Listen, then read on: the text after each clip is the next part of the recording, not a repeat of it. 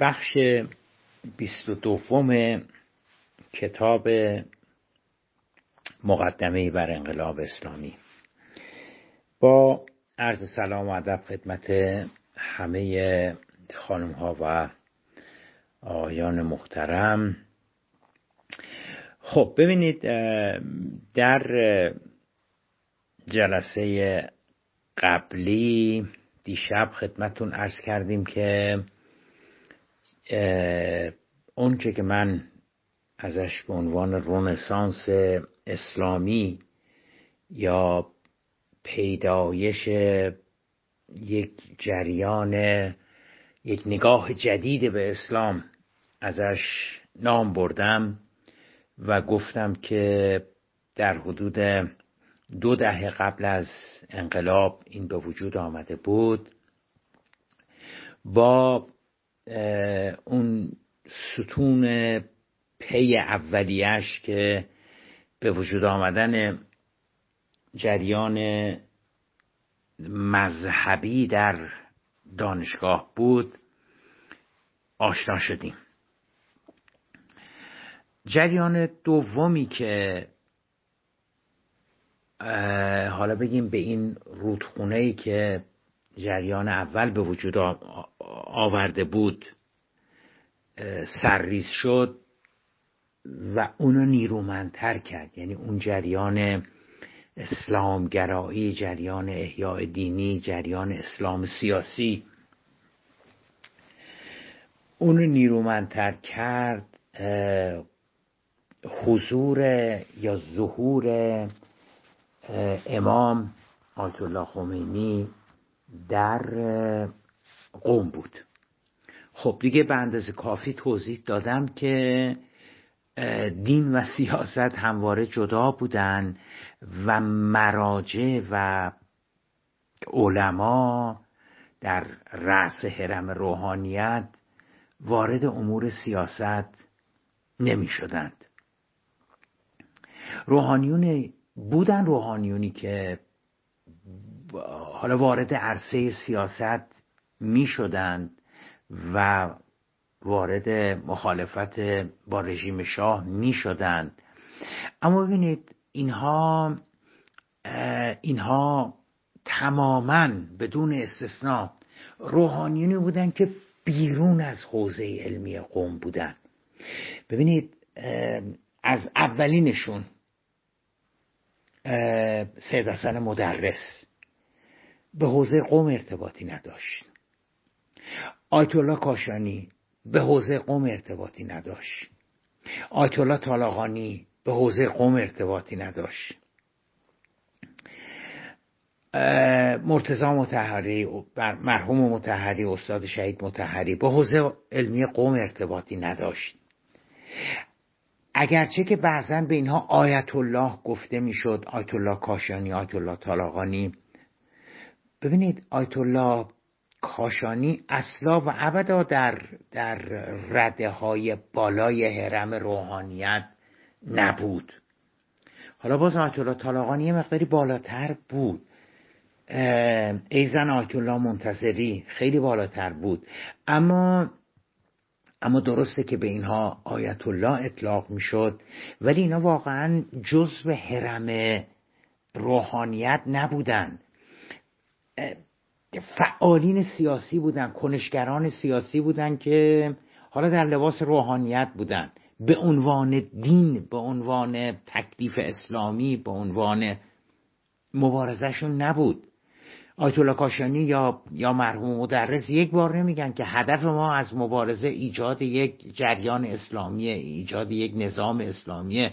ما می‌خواهیم قوانین اسلام رو پیاده کنیم. نه نه. اهدافشون کاملا مشخص بودش که سیاسی بود. ویژگی سوم این جریان که با امام به وجود آمد این بودش که بله به نسبت به نسبت ابتداع اون قرن یعنی اگه ما 1300 رو بگیریم و هرچی بریم به, به عقبتر همون داستان شاه اسلام سلطان اسلام سایه خدا. ما وقتی می‌رسیم به سال 1340 اون سایه خدایی خیلی کمرنگ شده بود. کسی دیگه به محمد رضا شاه پهلوی به عنوان سایه خدا به عنوان سلطان اسلام نگاه نمی کرد اما اگر فرض بگیریم که هنوز یه درصد کمی مونده بود امام با به چالش کشیدن رژیم شاه و مخالفت سریح با رژیم شاه عملا تیر خلاص تو اون باقی مانده این که به, به حکومت به پادشاه به شخص اول مملکت به عنوان سلطان اسلام نگاه کرده بشه اونو عملا دیگه تیر خلاص بود. دیگه دیگه هیچی ازش باقی نبود. نکته چهارم این بودش که گفتیم هیچ هیچ مرجع تقلیدی یا در رأس حرم روحانیت با رژیم شاه کاری نداشتن. برای اولین بار بودش که یکی از روحانیونی که در جایگاه بالای حرم تشیع قرار داشت در قوم آمده بود و رژیم شاه رو به چالش کشیده بود. خب این مسئله باعث میشه که خیلی از اخشار و لایه های مذهبی که حالا یه مقداری هم تمایلات سیاسی داشتن گرایشات سیاسی داشتن در امام یک رهبر سیاسی ببینن. یعنی خیلی از بازاریاب خیلی از دانشجوها و افراد دیگر که حالا لزوما نه بازاری بودن نه دانشجو بودن ولی خب مذهبی بودن. اما در این حال یک یک افکار و آرا و یک موزگیری های سیاسی هم داشتن که علیه رژیم شاه بود. حالا یک رهبر یک رهبر کاریزماتیک پیدا کرده بودن. حالا یه روحانی پیدا کرده بودن که می‌تونستن از او به عنوان به عنوان بهش به چشم مراد نگاه کنن رهبر نگاه کنن که هم بود اسلامیت اونها رو تا حدود زیادی پاسخگو بود. هم بود سیاس، سیاسیشون رو. به علاوه به علاوه اینکه اینکه برای نخستین بار یه نفر در رأس حرم روحانیت در افتاده بود با با حکومت در در تهران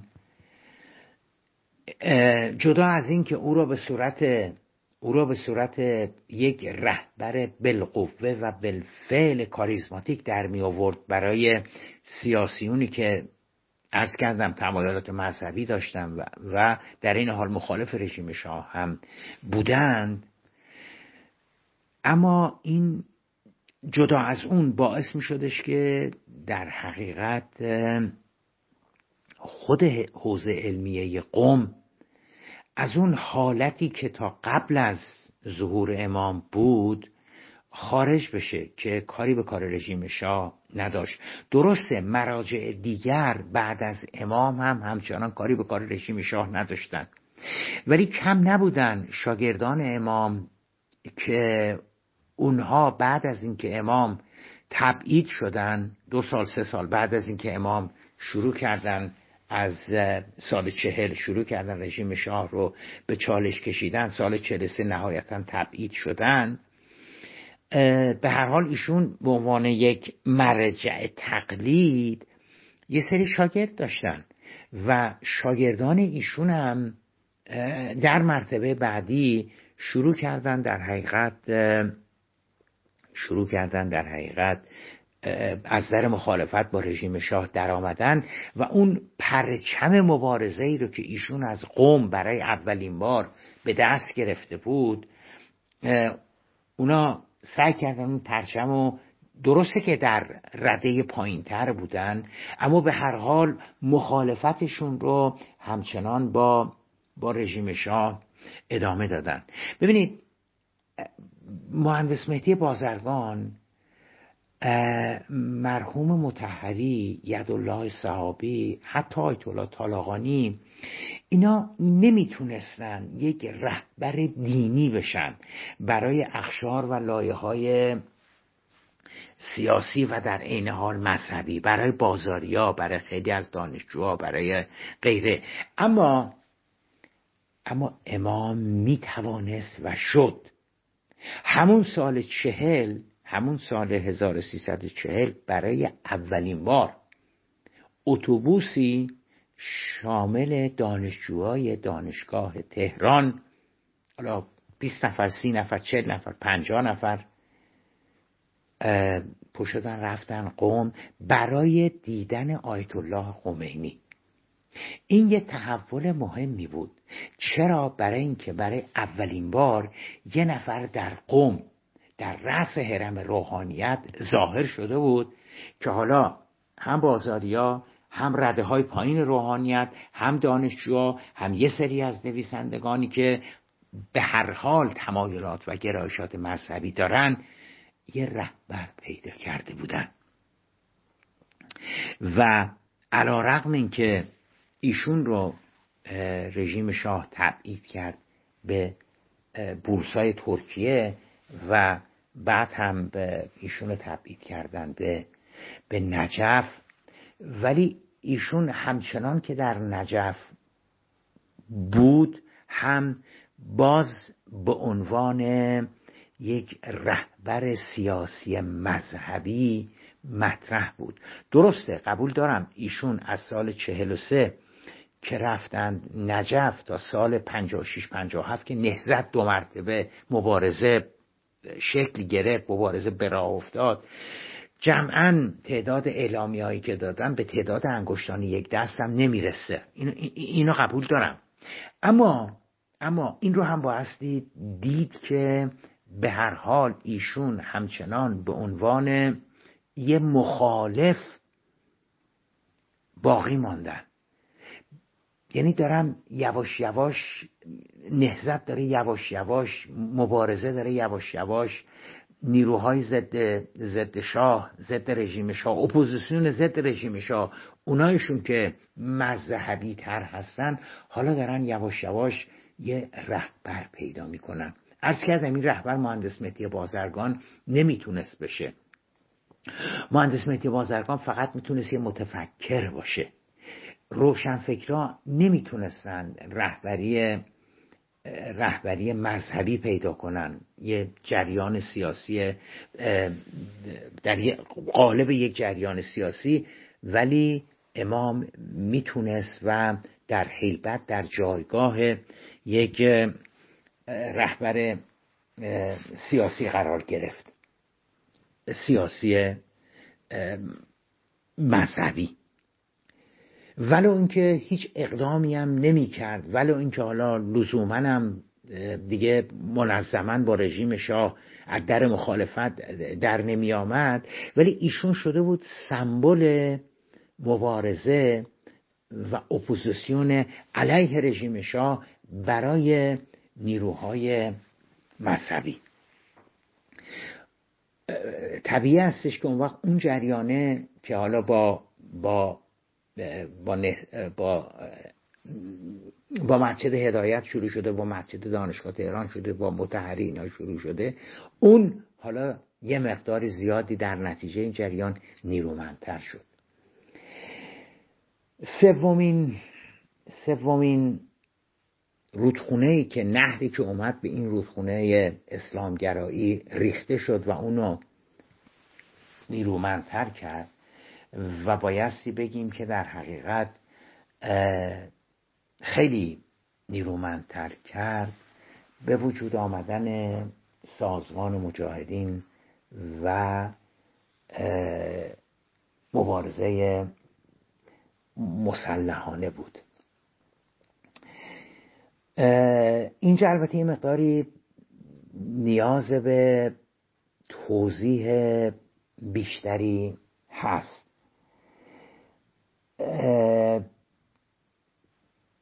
جریان جریان مبارزه علیه رژیم شاه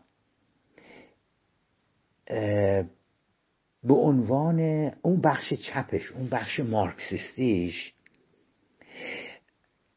ضمن اینکه با رژیم شاه مخالفت داره می‌کنه ولی عرض کردم تحت تاثیر ادبیات حزب توده و ایدولوژی حزب توده هست. یعنی رژیم شاه رو یه رژیم وابسته به امپریالیسم جهانی می‌دونه به نظام سرمایداری جهانی معتقده. اما ویژگی دیگرش این هستش که بعد از بعد از سرکوب نهضت پانزده خرداد یه احساسی در میان مبارزین در میان اپوزیسیون رژیم شاه از جمله مارکسیستا از جمله چپگرایان و مذهبی به وجود آمد که رژیم شاه امکان وجود داشتن هر گونه مبارزه ای رو علیه خودش که به صورت به صورت مسالمت آمیز بخواد بوده باشه و در چارچوب قانونی صورت بگیره از بین برده. اول که سال چهل نهضت آزادی تمامشون دستگیر میشن بازداشت میشن محاکمه میشن محکومیت پیدا می‌کنن. و بعد هم خود نهضت خود خود 15 خرداد اتفاق افتاد. دو سال بعد سال 42 سال بعدش هم امام رو 43 تبعید کردن. ببینید از دید کسانی که مخالف رژیم شاه بودند مجموعه این عوامل مجموعه این عواملی که در سالهای نخست دهه چهل چهل چهل یک چهل دو چهل سه اتفاق افتاد مبین این بود که رژیم شاه هیچ جور مبارزه ای رو نمیپذیره قبول نمی‌کنه. هیچ جور اپوزیسیونی رو قبول نمی‌کنه. هیچ جور اعتراضی نمیشه بهش کرد. هیچ جور چارچوبی وجود نداره که بشه در اون چهارچوب مبارزه علیه رژیم شاه کرد. و و این مسئله در حقیقت به شکل دیگری این رو مهندس بازرگان مرحوم مهندس بازرگان سال چهل اینو گفته بود که ما آخرین گروهی هستیم که خلاصه داریم با شما صحبت می‌کنیم. می‌خواستیم با شما صحبت بکنیم. می‌خواستیم می‌خواستیم به اصطلاح بدون بدون به کار بردن خشونت می‌خواستیم با شما یه جور دیالوگ داشته باشیم. اما شما ما رو گرفتید انداختید زنده. ما آخرین گروه هستیم. کسانی که بعد از ما میان اونا مسلحانه با شما صحبت می‌کنن و این دقیقا اتفاقی هستش که افتاد. از دید بسیاری از از دانشجویان و نیروهای جوانتری که مخالف رژیم شاه بودن دو تا تصویر بود. یه تصویر مبارزه در ایران که به بنبست رسیده بود. قلقم شده بود.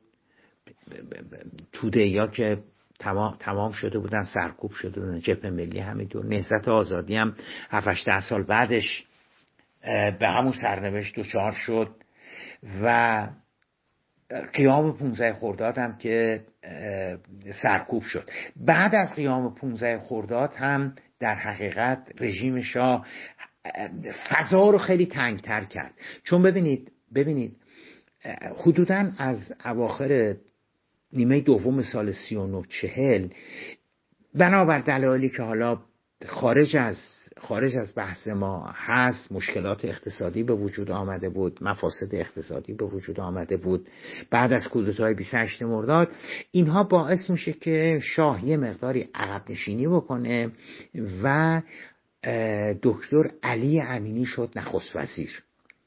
دکتر علی امینی سعی کرد یه مقداری فضای سیاسی رو باز بکنه و کرد. برای اولین بار بعد از کودتای 28 مرداد در سال 32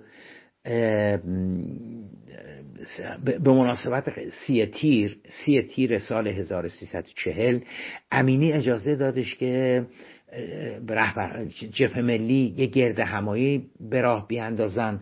در حدود 60 هزار نفر جمع شدن در در انتهای بلوار کشاورز امروزی که به اسم میدان جلالیه معروف بود یه میدونگاهی مانند بود. طرفداران جبهه ملی اونجا جمع شدن و خب خیلی جالب بود دیگه که بعد از هشت سال که هیچ, هیچ, هیچ خبری از جبهه ملی نبود حدود سی هزار نفر جمع شدن دکتر عباس شیبانی که اون موقع دانشجو دانشکده پزشکی بود سخنرانی کرد. یکی دو تا دیگه از رهبران جبهه ملی اومدن سخنرانی کردن. مطبوعات یه مقداری آزادتر شدن. اعلامیه های بازاریا اعلامیه های مخالفین تعدادش بیشتر شد. یعنی یعنی اجازه داده شدش که اعلامیه نوشته بشه. مسجد هدایت شده بود کانون فعالیت های ضد رژیم شاه و صحبت از اصلاحات ارزی بود توسط دولت دکتر علی امینی توسط حسن ارزنجانی که وزیر کشاورزیش و رئیس سازمان اصلاحات ارزی بود. ببینید یه افقهایی پیدا شده بود که مثل اینکه داره فضای خود بازتر میشه. صحبت از انتخابات آزاد شد که انتخابات آزاد هم صورت بگیره.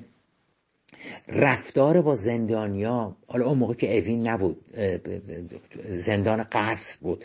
به اسم زندان قصر و زندان قزلقله. اینجایی که الان بازار روز میوه هستش به اسم بازار بازار روز قزلقله هستش میوه قزلقله هستش زندان بود و معروفترین زندان ایران بود دیگه. همه سیاسیون اونجا زندان بودن. آیت الله طالقانی نهضت آزادی چیا آیت الله منتظری همه مخالفین رژیم شاه اونجا زندان بودن. به قصرم بود ولی قزلقله زندان قزلقله اصلا معروف بود به برای بازداشتی های سیاسی. رفتار با های کمی بهتر شد. از نظر ملاقات از نظر توهین نکردن بهشون از نظر شکنجه نکردن و قصل خاصا. منطقه ببینید امینی مجموعا چهارده ماه بیشتر دوام نیاورد و بعد از امینی اون فضایی که در نتیجه نخست وزیری امینی به وجود آمده بود اون فضا به سرعت بسته شد.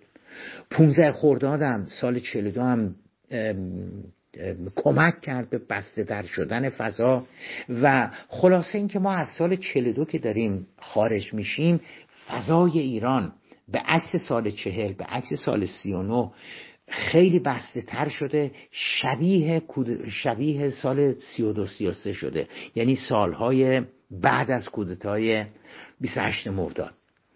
خب این شرایطی بود این وضعیتی بودش که در ایران بود اما از نظر حالا انقلابیون نمی‌خوام بگم از نظر جوانان به خصوص جوانان اپوزیسیون یعنی دانشجویان فارغ و تحصیل های دانشگاه و اینها که مخالف با رژیم شاه بودن به عکس ایران که به نظر می رسید مبارزه علیه رژیم شاه به بنبست رسیده و هیچ آینده هیچ افقی دیده نمیشه. مبارزه در جاهای دیگه تونسته بود مثلا یه موفقیت هایی به دست بیاره. تو کوبا تونسته بود یه موفقیت هایی به دست بیاره. تو چین تونسته بود یه موفقیت هایی به دست بیاره. تو الجزایر تونسته بود یه موفقیت هایی به دست بیاره. مبارزه تو آمریکای لاتین شروع شده بود. مارکسیستا و, و انقلابیون آمریکای لاتین چگوارا کاسرو اینها نشون داده بودن که میشه میشه به یک شکل دیگری هم مبارزه صورت بگیره. بنابراین در در در سالهای نخست دهه چهل یعنی بین چهل تا چهل پنج از یک سو فضای ایران منظما خفقان بیشتر شده بود بسته تر شده بود. اما انقلابیون در جاهای دیگه تونسته بودن پیشروی بکنن تونسته بودن پیروزی هایی به دست بیارن. بنابراین بنابراین از همون ابتدای اوایل دهه چهل یواش یواش سبک و شیوه مبارزین آمریکای لاتین به خصوص الگو برداری شد توسط مبارزینی که در ایران بودن طبیعی هم هستش که پیشگام این الگو برداری الگو گرفتن الهام گرفتن از مبارزین سایر سایر کشورهای دیگر که اونها مثل ما مثل مبارزین ایران داشتن علیه یک رژیم سرکوبگر که وابسته به امپریالیسم آمریکا بود به قول خودشون داشتن مبارزه می‌کردن. مبارزهشون مسلحانه بود و ایده مبارزه مسلحانه تحت تاثیر تحت تاثیر مبارزین آمریکای لاتین در ایران هم یواش یواش مطرح شد و همونجوری که خدمتتون عرض کردم مارکسیستان بودن که در ابتدا رفتن به دنبال ایده یا, یا فکر مبارزه مبارزه مسلحانه. البته البته دست به اسلحه بردن برای برای مبارزه علیه رژیم شاه قبل از قبل از دهه چهل یعنی قبل از سالهای چهل تا چهل و پنج هم در ایران مطرح شده بود. فدایان اسلام هم دست به اسلحه برده بودن منتها با یه تفاوت خیلی مهم. فدایان اسلام فقط ترور می‌کردن. اونا مثلا برخی از اعضای رژیم شاه رو افراد وابسته به رژیم شاه رو یا سران رژیم شاه رو که مثلا فکر می‌کردن اینا چه می‌دونم اینا خیلی وابسته هستن و غیره. سعی می‌کردن اینا رو ترور بکنن. مبارزه مسلحانه که توسط مارکسیستا شروع شد ترور نبود. حالا ممکن بود که بعضا برخی از برخی از افراد رژیم شاه رو هم ترور بکنن و کردن. منتها هدف ترور نبود مثل مثل مثلا فدایان اسلام. بلکه هدف هدف این بودش که اساسا با به وجود آوردن مبارزه مسلحانه و تودهی کردن مبارزه مسلحانه مثل اون چیزی که مثلا در چین اتفاق افتاده بود یا در الجزایر اتفاق افتاده بود یا در کوبا صورت گرفته بود حالا کامل به پیروزی نرسیده بود ولی ولی به هر حال اونجا هم شروع شده بود. اینا می‌خواستن مبارزه مسلحانه رو در حقیقت همگانیش بکنن تودهیش بکنن. یعنی یواش یواش اخشار و لایه های مختلفی بیان بپیوندن به مبارزه مسلحانه و در نهایت از طریق یک حرکت تودهی مسلحانه رژیم شاه رو در حقیقت سرنگون بکنن. خب ما به بخش ما به بخش مارکسیستیش فعلا کاری نداریم. بعدها البته باهاشون بیشتر آشنا خواهیم شد با گروه معروف به گروه جزنی با جریان سیاه کل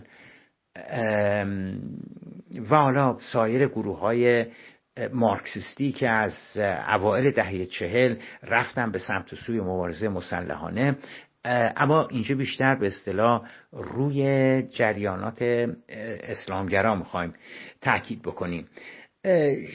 شاخصترین و مهمترین جریانی که جریان اسلامگرایی که بعد از اختناق اوایل دهه چهل شکل گرفت مجاهدین بودن سازمان مجاهدین خلق بودن.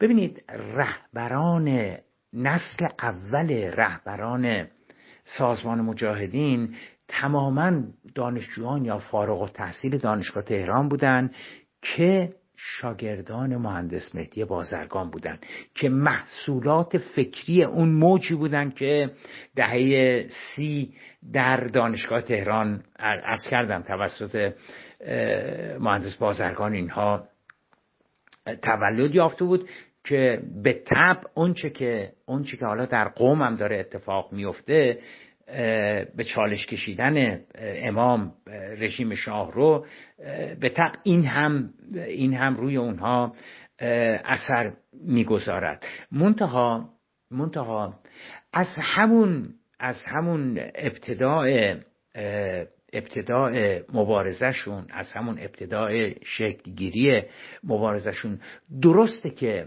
درسته که اینها مقدار زیادی تحت تاثیر نگاه آیت الله طالاقانی نگاه متحری نگاه مهندس بازرگان به اسلام بودن. اون, اون, اون, اون نگاه علمی و غیره.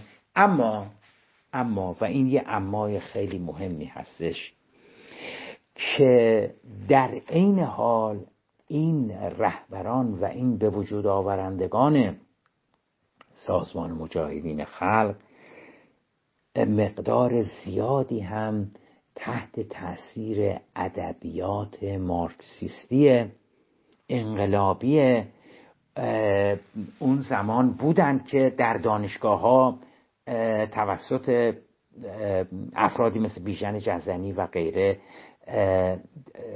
تبلیغ می‌شد.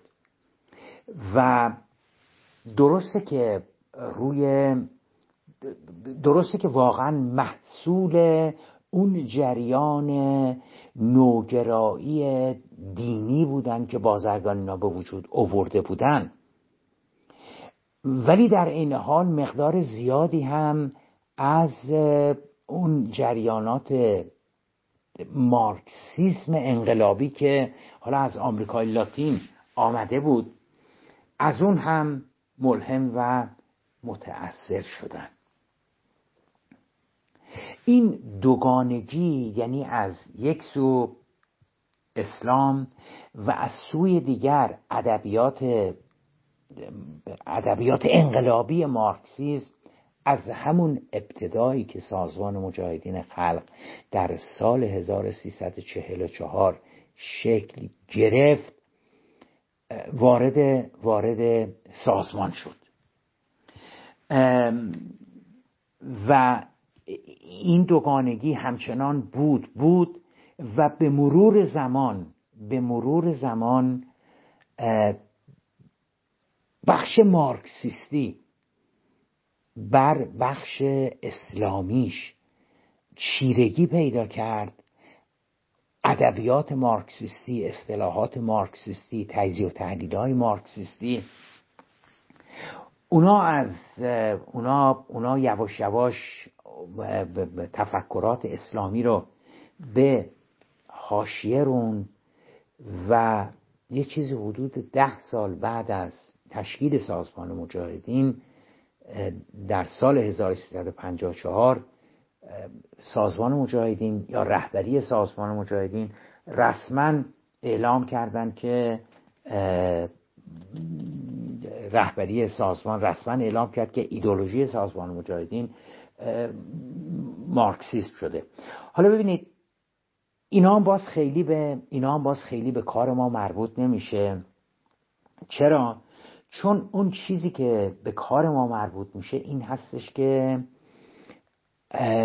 سازمان مجاهدین الان که سال 44 الان که سال 45 الان که سال 49 الان که سال 50 51 52 و اون بخش مارکسیستیش رسما و علنا و عملا رهبری سازمان رو در دست نگرفته اعلام نکرده که سازمان مارکسیست شده به عنوان یه جریان اسلامگرای انقلابی و مترقی شناخته میشه.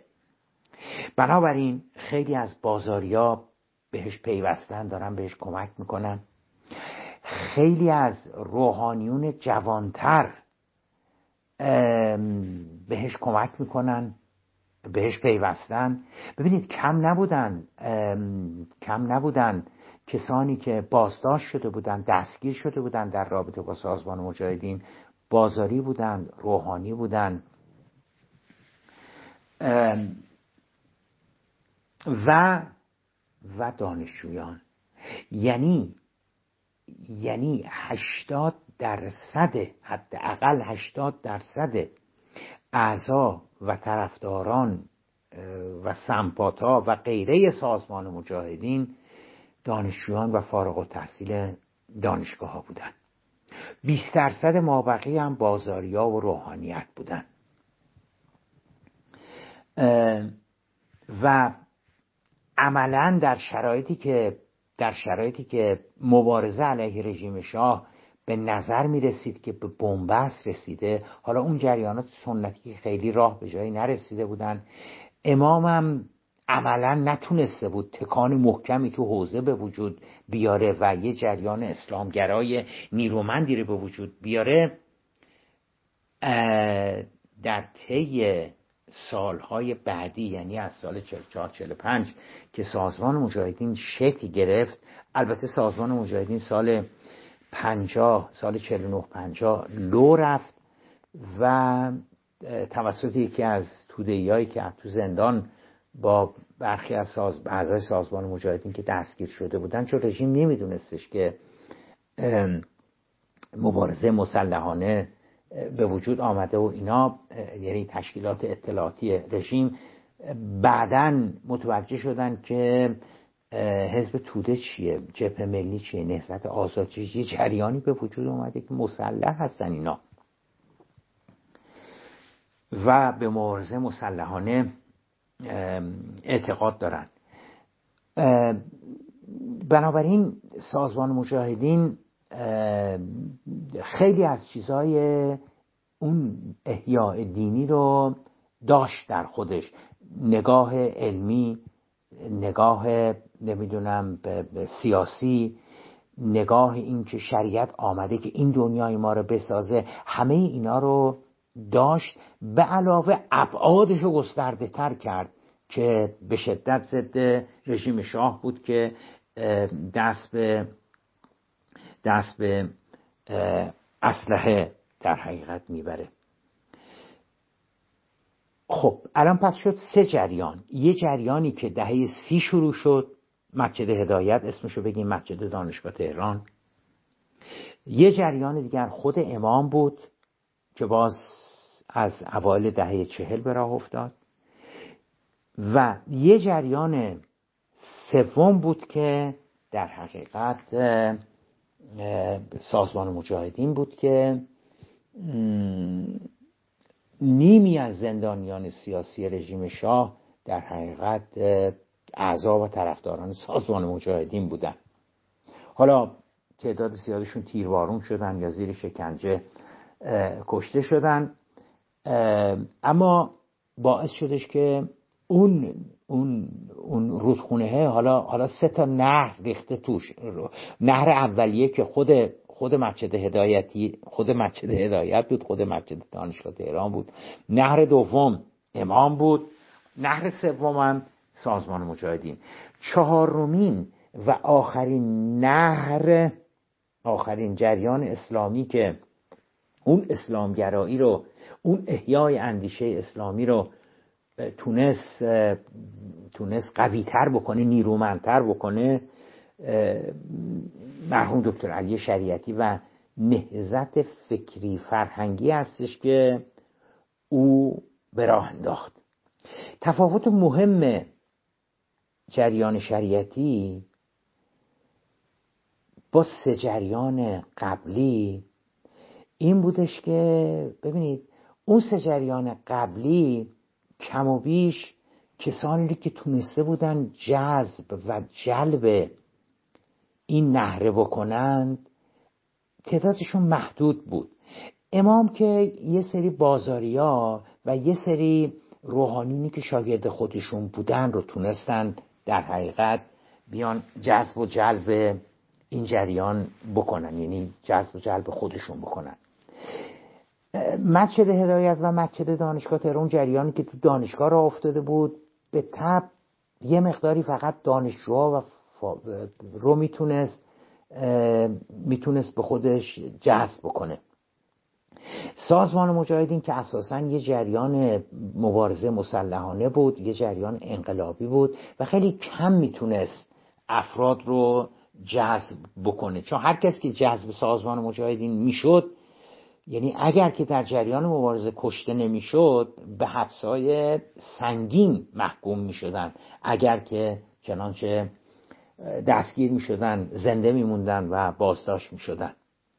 اما تفاوت اولین و مهمترین جریان اولین و مهمترین تفاوت جریان شریعتی با سه جریان دیگه این بودش که شریعتی اون اسلام خواهی رو گسترش خیلی زیادی در جامعه داد. اقشار و لایه های زیادی رو تونست جذب بکنه واسه این جریان اسلامگرایی. پزشکا وکلا خانم های خاندار دانشجوها بازاریا خیلی از طلبه ها فارغ و تحصیلان دانشگاه ها مهندسین معلمین یعنی دایره ای رو که دکتر شریعتی و حسینی ارشادش تقسیم کرد دایره ای بودش که خیلی حالا اومدن توش قرار گرفتن. و شریعتی تونست اساسا یک نگاه جدید یک نگاه مدرن که در که در این حال انقلابی و رادیکال هم بود برای برای نسبت به دین به وجود بیاره. و تو سخنهای شریعتی تو تو تو تو منبر که نمی‌تونم بگم میز خطابه شریعتی در حقیقت خیلی خیلی آمده بودن که گوش بدن به به حرفا شریعتی. نتاق بسیار قابل و زبردستی بود. سلیس و روان صحبت می‌کرد. شیرین صحبت می‌کرد و مسلط بود به, به کارش. تحصیل کرده بود. از سوربن فرانسه دکترات جامعه شناسی گرفته بود. و یه سر و گردن تونست از اون سه جریان دیگه یعنی یعنی اون سه جریان دیگه یه طرف مجاهدین و امام و جریانی که تو دانشگاه شروع شده بود یک طرف و واقعا شریعتی یک طرف. برخلاف مجاهدین که سعی کرده بودن اندیشه های انقلابیشون رو یه جورایی رنگ و لعاب مارکسیستی هم داشت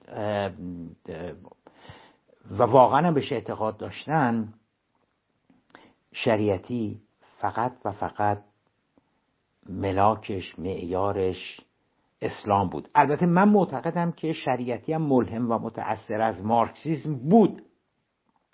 اما ادبیاتی که تولید ببینید ادبیاتی که مجاهدین تولید می‌کردن مشخص بودش که این این این این واضح بود که این مال مارکسیست هستش. و مجاهدین به عنوان اینکه اشکالی نداره چه اشکالی داره بهش نگاه می‌کردن. چون حالت اشکالش این بودش که بعدا سازمان کاملا مارکسیست شد. اما شریعتی این گونه نبود. شریعتی مفاهیم فراموش شده تشیع رو احیا کرد و یه روحی تازه بهشون بخشید. روحی از سرشار از ستیز جویی ایثار و مبارزه طلبی. ببینید مقصودم چیه؟ مقصودم این هستش که مفاهیمی مثل مثل شهید شهادت انتظار تشیع تعهد مکتب رسالت امامت اینا رو شریعتی تونست احیا بکنه. و از اینها تونست در حقیقت یک یک قرائت جدید از اسلام به وجود بیاره. باز برخلاف مجاهدین که شخصیت های انقلابیشون بیشتر مارکس و لنین و هوشیمین و چگوروارا و کاسرو و انقلابیون الجزایر و انقلابیون فلسطینی و اینا بودن شریعتی رفت به سراغ امام علی ابن ابی طالب رفت به سراغ ابوذر رفت به سراغ عمار رفت به سراغ یاسر میسم فاطمه زینب و در رأس همشون حسین ابن علی علیه السلام. و در حقیقت اون ببینید یکی از چیزایی که شریعتی خیلی روش تأکید داشت این بودش که ما باید برگردیم به اصل و گوهره و جوهره خودمون. اصل و گوهره بازگشت به خیشتن خیش رو که شریعتی مطرح می‌کرد در حقیقت بازگشت به اسلام بود. و اسلامی که البته شریعتی معتقد بودش که تشیع علوی و اسلام صدر اسلام اسلام ابوذر و عمار و میسم و اینها. ببینید انقدری طول نکشید که شریعتی تونست متأخرتر هم از اون سه جریان دیگه بود دیگه. شریعتی کارش رو تقریبا از اواخر دهه چهل شروع کرد و دو سه سال تو پنجاه هم بود دهه پنجاه و پنجاه و هم گرفتنش و حسینی ارشاد رو تعطیل کردن. منتها از, از حدودا از 48 49 که کارش شروع کرد تا 53 تو اون 4 5 سال تونست یک موج عظیم اسلام نمی‌دونم چه لغتی رو به کار ببرم اسلام جدید اسلام اسلام دیگر رو در حقیقت پای پایریزی بکنه. و یک محبوبیت زیادی شریعتی تونست در رابطه با اسلام در بین اقشار و لایه های مرفه و تحصیل کرده و شمال شهرنشین جامعه به وجود بیاره. تو اون تو یکی از شوا بود گفتم که اگر آدم از جلو حسینی ارشاد رد می‌شد اکثرا با ماشین شخصی اومده بودن اکثرا شمال شهرنشین بودن.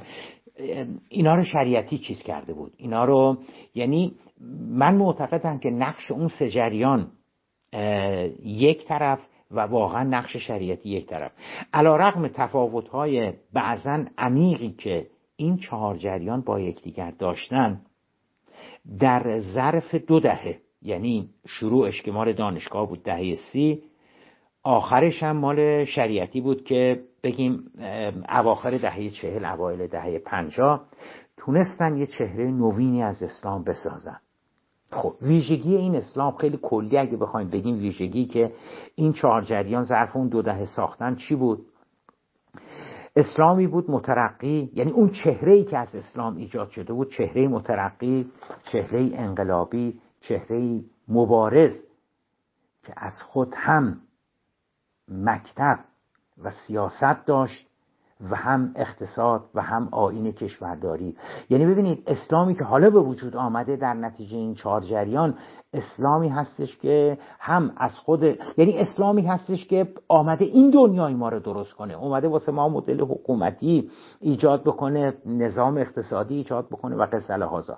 اسلامی که نابرابری های طبقاتی رو از بین می و جامعه برابر و برادر می ساخت اسلامی که به خفقان دیکتاتوری و استبداد رژیم شاهنشاهی پایان میبخشید و به جای آن آزادی، حرمت اندیشه و تأمین حقوق اجتماعی انسانها را جایگزین می ساخت.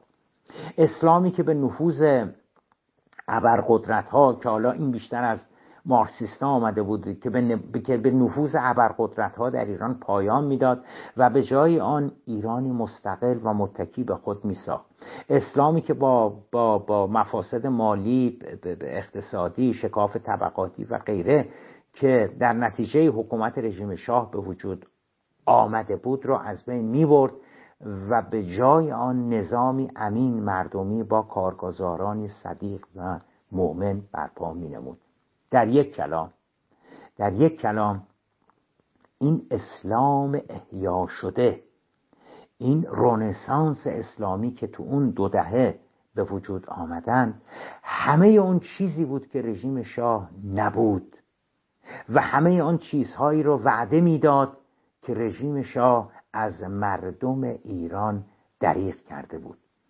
با چنین تصویری بود که اسلام حالا توانسته بود بر قلوب طیف گسترده از اخشار و طبقات مختلف جامعه ایران از شهری تا روستایی از فقیر تا غنی از طبقه متوسط جدید تا اخشار و لایه های سنتی از زاغنشینان جنوب شهر تا ساکنین مرفع شمال شهر از دانشجوی دانشگاه تا طلبه قم از پزشک وکیل مهندس و تکنوکرات تا بازاری کارگر دستفروش و اصناف را متحد نموده و به زیر یک علم به زیر یک بیرق و در یک پلتفرم مجتمع نماید.